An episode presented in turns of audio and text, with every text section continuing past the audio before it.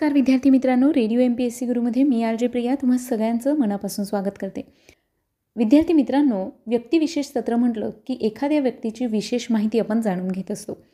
मग यामध्ये साहित्य कला क्रीडा विज्ञान तंत्रज्ञान या सगळ्याच क्षेत्रात ज्या व्यक्तींनी स्वतःचं नाव सुवर्ण अक्षरांनी कोरलेलं आहे अशा व्यक्तींविषयी आपण जाणून घेत असतो. असाच एक तुम्हा आम्हा सगळ्या भारतीयांचा आवडता खेळ म्हणजे क्रिकेट. क्रिकेटमधले सगळेच खेळाडू आपल्याला विशेष आवडतात. तुमच्या आमच्यापैकी असा एकही जण नाही की जो भारत क्रिकेट खेळत असताना भारताची मॅच बघत नाही. मग मित्रांनो आज आपण या क्रिकेट टीममधलाच तुम्हा आम्हा सर्वांचा लाडका आणि आवडता खेळाडू अगदी सिक्सर मारायचे म्हटले की आपण आशेने त्या खेळाडूकडे बघत असायचो की याचा सिक्सर आणि चौकार आपल्याला कधी बघायला मिळेल. असा खेळाडू म्हणजेच वीरेंद्र सेहवाग. वीरेंद्र सेहवाग हा भारतीय क्रिकेट खेळाडू आहे. प्रत्येकजण प्रेमाने त्याला वीरू म्हणतो. तसे त्याला नवाफगडचे नवाब आणि Zen master of modern cricket म्हणून देखील ओळखला जातो. तो केवळ आक्रमक उजव्या हाताचा सलामवीर नाही तर गरज पडल्यास उजवा हात ऑफस्पिन गोलंदाजीसुद्धा तो करू शकतो.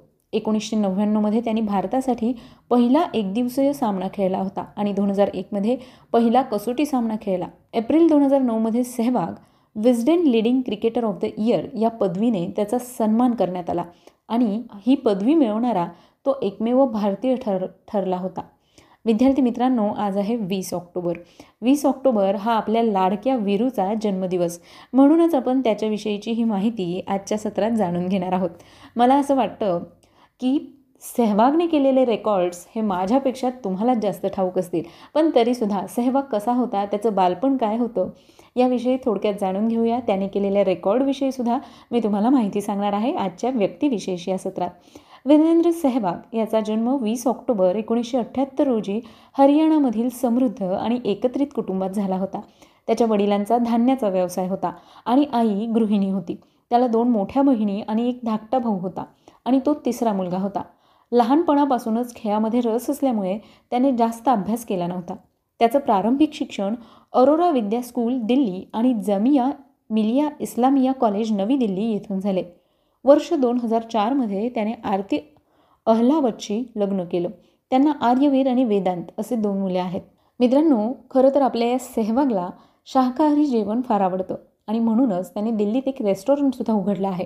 मग या वीरेंद्र सेहवागचं क्रिकेटबद्दलचं प्रेम आणि तो कसा क्रिकेट खेळत होता त्याचं करिअर क्रिकेटमध्ये कसं झालं ते जाणून घेऊया.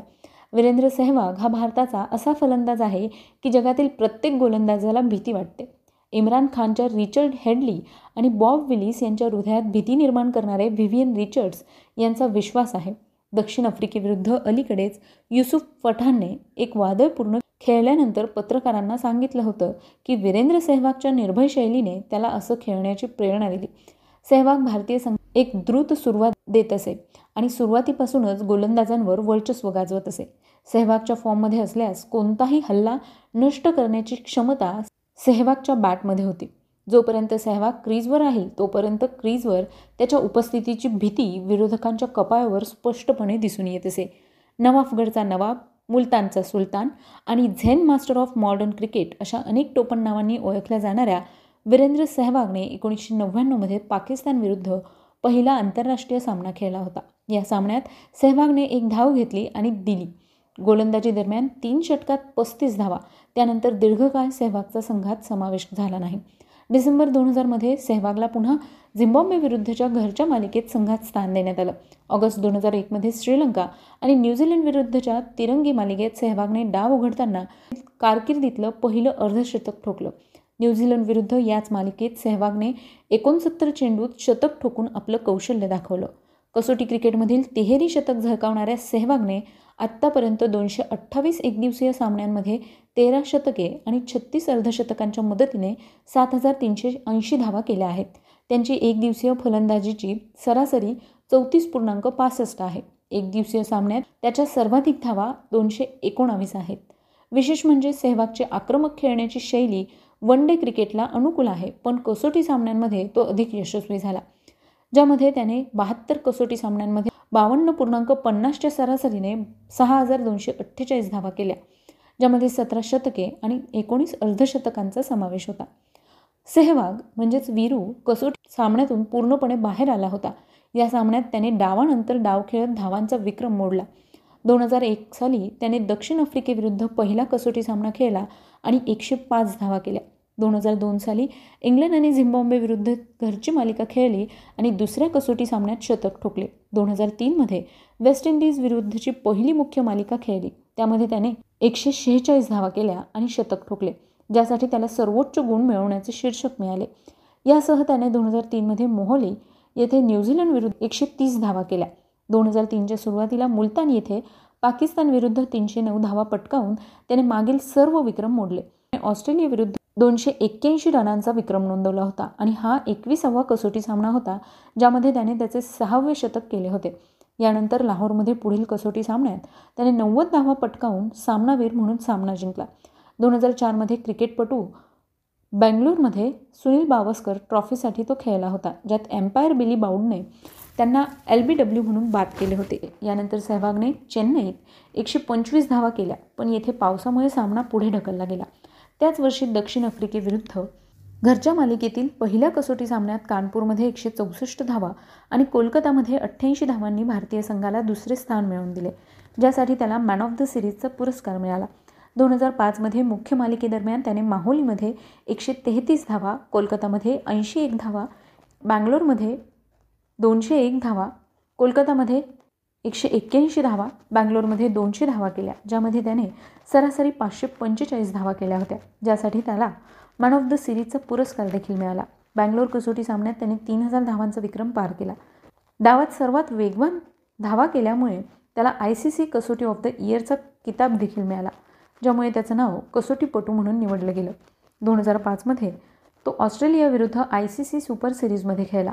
त्यामध्ये त्याने पहिल्या धावात डावा केला पण नंतर त्याची कामगिरी काही काळ चांगली राहिली नाही. त्याने श्रीलंका आणि झिम्बाब्वे विरुद्धच्या चार सामन्यात केवळ पन्नास धावा केल्या. अहमदाबादमध्ये काही काळानंतर तो संघात परतला आणि द्रविडच्या आजारामुळे त्यावेळी कर्णधार म्हणून त्याला नियुक्त करण्यात आले होते.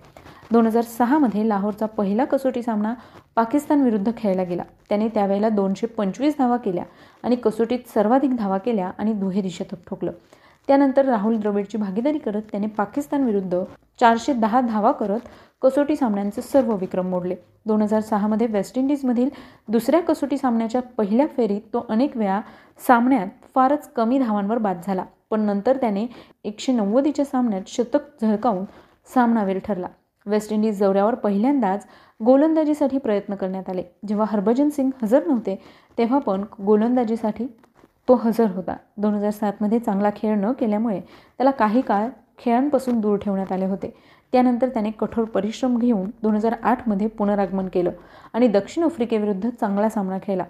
चिदंबरम स्टेडियमवर झालेल्या पहिल्या कसोटी सामन्यात त्याने तीनशे एकोणीस धावा केल्या. त्या कसोटी सामन्यात दोनशे आणि आठ चेंडूत तीनशे धावा पटकावून वेगवान तिहेरी शतकी खेळीचा इतिहास रचला.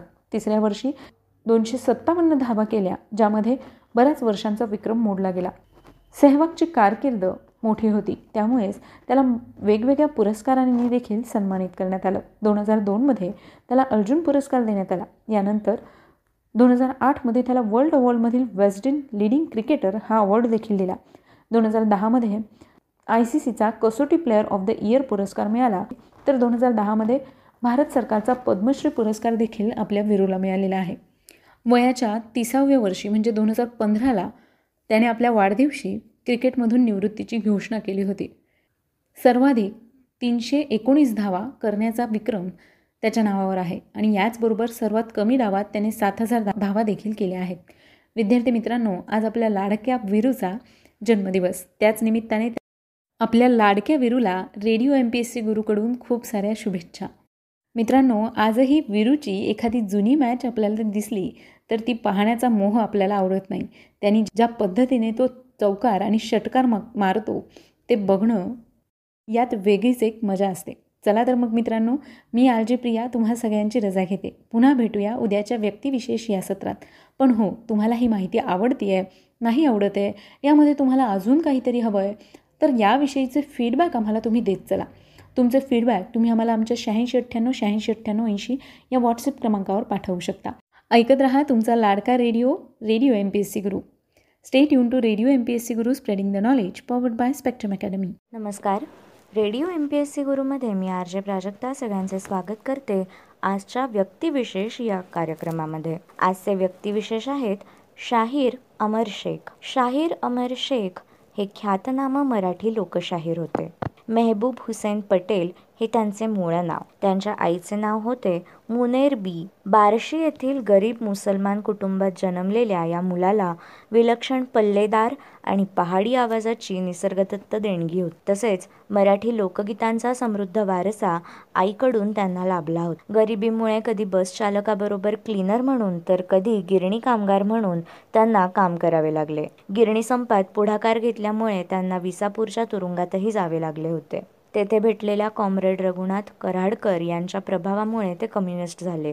पोलिसांचा ससेमिरा चुकवत असताना ते कोल्हापूरला आले व मास्टर विनायकांच्या स्टुडिओत काम करू लागले. तेथेच त्यांचे मित्रांनी अमर शेख असे नामकरण केले. राष्ट्रीय चळवळीत ते एकोणीसशे तीस बस बत्तीसच्या सुमारास सामील झाले. पुढे ज्योती म्हणजे पूर्वाश्रमीच्या कुसुम शामराव जयकर यांच्याशी त्यांचा एकोणीसशे सत्तेचाळीसमध्ये विवाह झाला. स्वतः एक श्रमिक म्हणून सर्वसामान्यांच्या उत्थानाचे त्यांनी स्वप्न पाहिले होते. आपल्या रचना रसाळपणे बुलंद आवाजात गात त्यांनी महाराष्ट्र चळवळीचा यशस्वी प्रचार केला.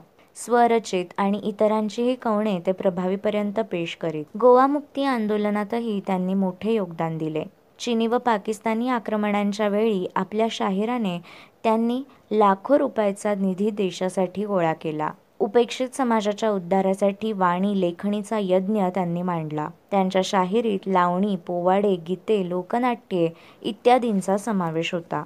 जनसमुदायाला भारून टाकण्याचे प्रभावी अंगभूत कौशल्य त्यांच्याजवळ होते. त्यांची लेखणी जिवंत ज्वलंत आणि हृदय प्रदीप्त करणारी होती. प्रसार आणि प्रचार कार्यात या गुणांचा त्यांनी पुरेपूर उपयोग केला. त्यांच्या या गुणांचा वारसा त्यांच्या कन्या प्रेरणा आणि मलिका यांच्यातही दिसून येतो. कवितेची अंतर्लय व रचना यमक प्रचूर करण्याची अमर शेख यांची प्रवृत्ती होती. रौद्र रसाचा आविष्कारही त्यांच्या काही कवनांतून त्यांनी घडवला. त्यांच्या बऱ्याचशा रचना प्रासंगिक असल्या तरी त्यात विचारभावनांचे थरारते चैतन्य जाणवते. ते नुसतेच मनस्वी कवी नव्हते. तर जनस्वी लोकशाहीर होते. त्यांनी कविता जनतेच्या ओठांवर रुजवली फुलवली होती आणि ती लोकगंगेने जगवली होती. प्र. के. अत्रे म. वि. राजाध्यक्ष यांनी मुक्तकंठाने या शाहिराचा गौरव केला. अत्रे त्यांना महाराष्ट्राचा मायोस कोसवी म्हणत. त्यांना सर्वात प्रिय असलेली पदवी होती ती म्हणजे लोकशाहीर. कारण आपले सारे आयुष्यच त्यांनी जनता जनार्दनाला अर्पण केले होते. कविता हा या लोकशाहिराचा प्राण होता आणि सामान्यातल्या सामान्याचे उत्थान हा त्यांच्या आत्म्याचा आवाज होता. कलश धरणी माता हे त्यांचे काव्यसंग्रह. अमरगीत हा गीतसंग्रह आणि पहिला बळी हे त्यांनी लिहिलेले नाटक. त्यांनी रचलेल्या पोवाड्यात छत्रपती शिवाजी महाराज होळकर आणि उधमसिंग यांच्या पोवाड्यांचा समावेश आहे. युगदीप व वक्त की आवाज या मासिकांचे त्यांनी संपादन केले. प्रपंच आणि महात्मा ज्योतिबा फुले या चित्रपटातून आणि झगडा या नाटकातून त्यांनी प्रभावी आणि ढंगदार भूमिका केल्या. आयुष्याच्या अखेरच्या टप्प्यात साम्यवादी पक्षाशी झालेल्या मतभेदांच्या भोवऱ्यात सापडल्याने त्यांनी तो पक्ष सोडला. लोककलांचे जतन संवर्धन व संशोधन व्हावे तसेच शाहिरी व लोककलेचा वारसा वृद्धिंगत व्हावा या उद्देशांनी मुंबई विद्यापीठात त्यांच्या स्मरणार्थ शाहीर अमर शेख अध्यासन दोन हजार सात सालापासून सुरू करण्यात आले आहे. शाहीर अमर शेख यांचे एकोणतीस ऑगस्ट एकोणीसशे एकोणसत्तर रोजी इंदापूर येथे निधन झाले. मित्रांनो या पुढचे व्यक्तिविशेष आहे क्रांतिसिंह नाना पाटील. क्रांतिसिंह नाना पाटील हे महाराष्ट्रातील एक देशभक्त व झुंजार नेते होते. म्हणूनच ते क्रांतिसिंह म्हणून ओळखले जातात. त्यांचा जन्म सांगली जिल्ह्यातील येडे मश्चिंद्रवा या खेड्यात एका शेतकरी कुटुंबात झाला. नानांचे वडील रामचंद्र हे गावचे पाटील होते. नानांचे प्राथमिक शिक्षण गावी झाले आणि ते मुलकी परीक्षा उत्तीर्ण झाले. यानंतर त्यांना तलाठ्याची नोकरी मिळाली. पुढे सत्यशोधक चळवळीकडे ते आकृष्ट झाले. त्यांनी ग्रामीण भागातून दौरे काढून तत्कालीन समाजातील अंधश्रद्धा हुंड्यासारख्या अनिष्ट प्रथा व चालीरीती याविरुद्ध लोकमत जागृत केले. अनेक अनिष्ट चालीरीतीविरुद्ध त्यांनी बंड पुकारले. एकोणीसशे तीस साली महात्मा गांधींनी सुरू केलेल्या असहकाराच्या चळवळीत ते सहभागी झाले.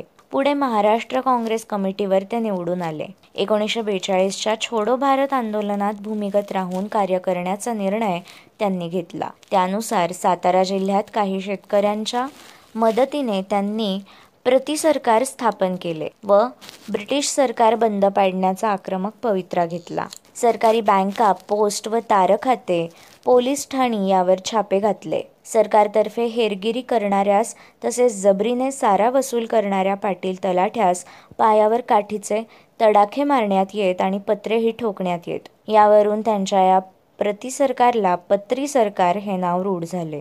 ब्रिटिश सरकारने नाना पाटलांना पकडून देणाऱ्या दहा हजार रुपयांचे बक्षीस जाहीर केले. या आंदोलन काळातच नानांनी ग्रामराज्याची स्थापना करण्याचे कार्य घेतले. खेड्यातील परकी सत्ता नामशेष करून त्यांना स्वयंपूर्ण बनवावे व त्यांचा सर्व कारभार ग्रामस्थांच्या हाती द्यावा अशी त्यांची ग्रामराज्याची कल्पना होती. लोकनियुक्त पंचांनी खेड्याचा कारभार पाहावा व आवश्यक वाटल्यास भूमिगतांनी त्यांना मदत करावी अशी एकूण ग्रामराज्याची कार्यपद्धती होती. कराड वाळवे तासगाव इत्यादी ठिकाणी पंचसभा स्थापन झाल्या. न्यायदान समित्याही स्थापन करण्यात आल्या. कोरेगाव पाटण सातारा इत्यादी गावी वर्षानुवर्षे बेकायदेशीरपणे गाळली जाणारी हातभट्टीची दारू चार महिन्यात क्रांतिकारकांनी बंद केली. काँग्रेस मंत्रिमंडळ अधिकारारूढ झाल्यावर त्यांच्यावरील पकड वॉरंट्स रद्द करण्यात आले. स्वातंत्र्योत्तर काळात त्यांनी काँग्रेस पक्ष सोडला व ते शेतकरी कामगार पक्षात गेले. च्या दिवसात त्यांनी कम्युनिस्ट पक्षात प्रवेश केला. ते दोन वेळा लोकसभेवर निवडून आले. त्यांनी भारतीय सांस्कृतिक मंडळातून रशियाचा दौरा केला. क्रांतिसिंह नाना पाटील हे प्रभावी वक्ते म्हणून प्रसिद्ध होते. पैलवानाच्या आविर्भावात सतत रांगड्या भाषेत ग्रामीण दाखले देऊन आपला विषय ते ठामपणे प्रतिपादन करीत. अस्पृश्यतेला त्यांचा विरोध होता. अज्ञानी दुर्बल घटकांचे त्यांनी खंबीरपणे नेतृत्व केले. महात्मा गांधी यांचे अनुयायी होते. तरी सशस्त्र क्रांती मार्गाने ब्रिटिश सत्ता उलथून पाडण्याचा त्यांनी प्रयत्न केला. जनसेवा व देशसेवा हे त्यांचे जीवित कार्य होते. सत्यशोधक चळवळ भारतीय स्वातंत्र्य संग्राम संयुक्त महाराष्ट्राचे आंदोलन या सर्वांमध्ये क्रांतिसिंह नाना पाटलांचे नेतृत्व लाभले. क्रांतिसिंह नाना पाटील यांचे सहा डिसेंबर एकोणीसशे शहात्तरमध्ये मिरज येथे निधन झाले. मित्रांनो हे होते आजचे व्यक्तिविशेष. अशाच रोजच्या व्यक्तिविशेषांसाठी stay tuned to radio M P S C Guru आमच्या कार्यक्रमाचा फीडबॅक देण्यासाठी तुम्ही आम्हाला व्हॉट्सॲपवर मेसेज करू शकता. त्यासाठी आमचा व्हॉट्सॲप नंबर आहे eight six nine eight eight six nine eight eight zero अर्थात शहाऐंशी अठ्ठ्याण्णव शहाऐंशी अठ्ठ्याण्णव ऐंशी. मित्रांनो ऐकत रहा radio M P S C Guru spreading the knowledge powered by Spectrum Academy नमस्कार मी R J Priya radio M P S C Guru spreading the knowledge powered by Spectrum अकॅडमीमध्ये तुम्हा सर्वांचं मनापासून स्वागत करते. विद्यार्थी मित्रांनो आज आपण व्यक्तिविशेष या सत्रात न्यूट्रॉनचा शोध लावणारे भौतिकशास्त्रज्ञ जेम्स चॅडविक यांच्याविषयीची माहिती घेणार आहोत. जेम्स चॅडविक यांना एकोणीसशे पस्तीस सालच्या नोबेल पारितोषिकाने सन्मानित केलं गेलं होतं. न्यूट्रॉन या महत्त्वाच्या मूलकणाचा शोध लावल्याबद्दल एकोणीसशे पस्तीस साली भौतिकशास्त्रातलं नोबेलचं पारितोषिक देण्यात आलं होतं. जेम्स चॅडविक यांचा जन्म मँचेस्टर या ठिकाणी वीस ऑक्टोबर अठराशे एक्क्याण्णव रोजी झाला. त्यांचं संपूर्ण शिक्षण हे मँचेस्टर व केम्ब्रिज येथील विद्यापीठात आणि बर्लिनजवळील शार्लॉटन बुर्क इन्स्टिट्यूशन या ठिकाणी झाले. केम्ब्रिज येथील कॅव्हेंडिश प्रयोगशाळेत रुदरफोर्ड यांच्या मार्गदर्शनाखाली संशोधन करून एकोणीसशे एकवीसमध्ये चॅडविक यांनी पी एच डी ही पदवी मिळवली. आणि याच ठिकाणी एकोणीसशे तेवीस ते एकोणीसशे पस्तीस या कालावधीत चॅडविक किरणोत्सर्गासंबंधीच्या म्हणजेच विशिष्ट मूलद्रव्यांमध्ये असणाऱ्या भेदक किरण व कण बाहेर टाकण्याच्या गुणधर्मासंबंधीच्या संशोधन विभागाचे संचालक होते. त्यानंतर एकोणीसशे पस्तीस ते एकोणीसशे अठ्ठेचाळीस या कालावधीत ते लिव्हरपूल विद्यापीठात भौतिकीचे प्राध्यापक होते. दुसऱ्या महायुद्धाच्या काळात त्यांनी ब्रिटनच्या अणुबॉम्ब योजनेचे संचालन केले व अमेरिकेच्या लॉस ॲल्मोस येथील आण्वीय संशोधन प्रयोगशाळेत देखील काम केले. एकोणीसशे सत्तेचाळीस ते अठ्ठेचाळीसमध्ये ते संयुक्त राष्ट्रांच्या अणुऊर्जा मंडळावर ब्रिटनचे प्रतिनिधी होते. ते केम्ब्रिज येथील कीज अँड गॉनविले कॉलेजाचे एकोणीसशे अठ्ठेचाळीस ते एकोणीसशे अठ्ठावन्नमध्ये मास्टर होते. त्यानंतर एकोणीसशे सत्तावन्न ते बासष्ट या काळात ब्रिटनच्या अणुऊर्जा मंडळाचे देखील ते सदस्य होते. रुदरफोर्ड व चॅडविक यांनी निरनिराळ्या मूलद्रव्यांवर आल्फा कणांचा म्हणजेच किरणोत्सर्गी मूलद्रव्यांनी बाहेर टाकलेल्या हिलियम अणुकेंद्राचा भडीमार करून त्यामुळे होणाऱ्या मूलद्रव्यांतरणाचा म्हणजेच एका मूलद्रव्याचे दुसऱ्या मूलद्रव्यात रूपांतर होण्याच्या क्रियेचा अभ्यास केला आणि अणुकेंद्रकासंबंधी संशोधन देखील केले. मग या न्यूट्रॉनची शोधाची सुरुवात कशी झाली? तर एकोणीसशे वीस साली इंग्लंडच्या अर्नेस्ट रुदरफोर्डने अणुकेंद्रकातील प्रोटॉनचा शोध लावला होता. त्यानंतर काही काळातच अणुभार आणि अणूच्या केंद्रकातील प्रोटॉनची संख्या म्हणजे अणुक्रमांक यात फरक असल्याचे स्पष्ट झाले. उदाहरणार्थ हेलियमचा अणुक्रमांक हा दोन असला तरी त्याचा अणुभार मात्र दोन नसून चार होता. यावरून अणुकेंद्रकात प्रोटॉन व्यतिरिक्त आणखी एखादा कण अस्तित्वात असण्याची शक्यता दिसत होती. एकोणीसशे वीस साली लंडनच्या रॉयल सोसायटीत दिलेल्या व्याख्यानात रुदरफोर्डने या वजनदार परंतु विद्युत प्रभाररहित असलेल्या कणाचे भाकीतही केले होते. त्याच्या अपेक्षित गुणधर्माचे वर्णन करताना रुदरफोर्डने या कणांना न्यूट्रॉन असं नाव देखील दिलं होतं. जेम्स शॅडविक हे केम्ब्रिज येथील कॅव्हेंडिश प्रयोगशाळेत एकोणीसशे वीस सालापासून अणुकेंद्रकातील या अज्ञात कणाचा शोध घेत होते. आता त्यांनी देखील आयरीन आणि फेडरिक जुलिओ क्युरी यांनी केलेल्या प्रयोगांप्रमाणेच पॅराफिनवरील प्रयोग सुरू केले. चॅडविकने या गामा किरणांच्या माऱ्यामुळे पॅराफिनमधून बाहेर पडणाऱ्या प्रोटॉन कणांच्या ऊर्जेचा तपशीलवार अभ्यास केला आणि या संशोधनावरून चॅडविकने हे किरण म्हणजे गामा किरण नसून ते प्रोटॉन एवढेच वस्तुमान असलेले अणूच्या केंद्रकातले न्यूट्रॉन कण असल्याचा निष्कर्ष काढला. हायड्रोजनच्या अणू इतकेच वजन असल्याने न्यूट्रॉन कण हे हायड्रोजनच्या केंद्रकांना म्हणजे प्रोटॉनना पॅराफिनमधून सहजपणे बाहेर ढकलू शकत होते. एकोणीसशे बत्तीस साली लावलेल्या या न्यूट्रॉनच्या शोधामुळे जेम्स चॅडविकला एकोणीसशे पस्तीस सालचे नोबेल पारितोषिक देण्यात आले. चॅडविक यांनी लावलेला शोध हा अणूचे विघटन करण्याच्या प्रयोगात फार महत्त्वाचा ठरला. चॅडविक यांनी एकोणीसशे सत्तावीसमध्ये रॉयल सोसायटीच्या सदस्यत्वावर निवड झाली व सोसायटीतर्फे एकोणीसशे बत्तीसमध्ये ह्यूज पदक व एकोणीसशे पन्नासमध्ये कॉम्प्ली पदक हे सन्मान त्यांना देण्यात आले. एकोणीसशे पंचेचाळीसमध्ये त्यांना नाईट हा किताब मिळाला. त्यांनी किरणोत्सर्ग व संबंधित विषयांवर अनेक संशोधनात्मक निबंध लिहिलेले असून radio activity and radio active substances एकोणीसशे एकवीसमध्ये radiation from radio active substances एकोणीसशे तीसमध्ये हे ग्रंथ त्यांनी लिहिलेले आहेत. हे त्यांचे ग्रंथ सुप्रसिद्ध आहेत. याशिवाय रुदरफोर्ड यांचे संशोधन कार्य collected papers of Lord Rutherford of Nelson हे एकोणीसशे बासष्ट ते पासष्ट या दरम्यान त्यांनी लिहिलेले होते. या शीर्षकाखाली चॅडविक यांनी हे संशोधन संपादित केलं होतं. विद्यार्थी मित्रांनो न्यूट्रॉनचा शोध लावणाऱ्या या थोर भौतिकशास्त्रज्ञाचा चोवीस जुलै एकोणीसशे चौऱ्याहत्तर रोजी मृत्यू झाला. आज त्यांचा स्मृतिदिन आहे. त्याच निमित्ताने त्यांनी लावलेल्या शोधाविषयी आज आपण थोडक्यात माहिती करून घेतली. तेव्हा मित्रांनो ही माहिती तुम्हाला कशी वाटली? ते आम्हाला नक्की कळवा. तुमचे फीडबॅक आम्हाला पाठवत राहा. तुमचे सजेशनसुद्धा आम्हाला पाठवत राहा. त्यासाठीच आमचा व्हॉट्सअप क्रमांक आहे शहाऐंशी अठ्ठ्याण्णव शहाऐंशी अठ्ठ्याण्णव ऐंशी म्हणजेच eight six nine eight eight six nine eight eight zero श्रोते हो मी आर जे प्रिया. तुम्हा सगळ्यांची रजा घेते. पुन्हा भेटूया व्यक्तिविशेष या सत्रात अशाच एका व्यक्तीची जीवनगाथा ऐकण्यासाठी. तोपर्यंत काळजी घ्या सुरक्षित राहा आणि ऐकत राहा radio M P S C Guru spreading the knowledge powered by Spectrum Academy.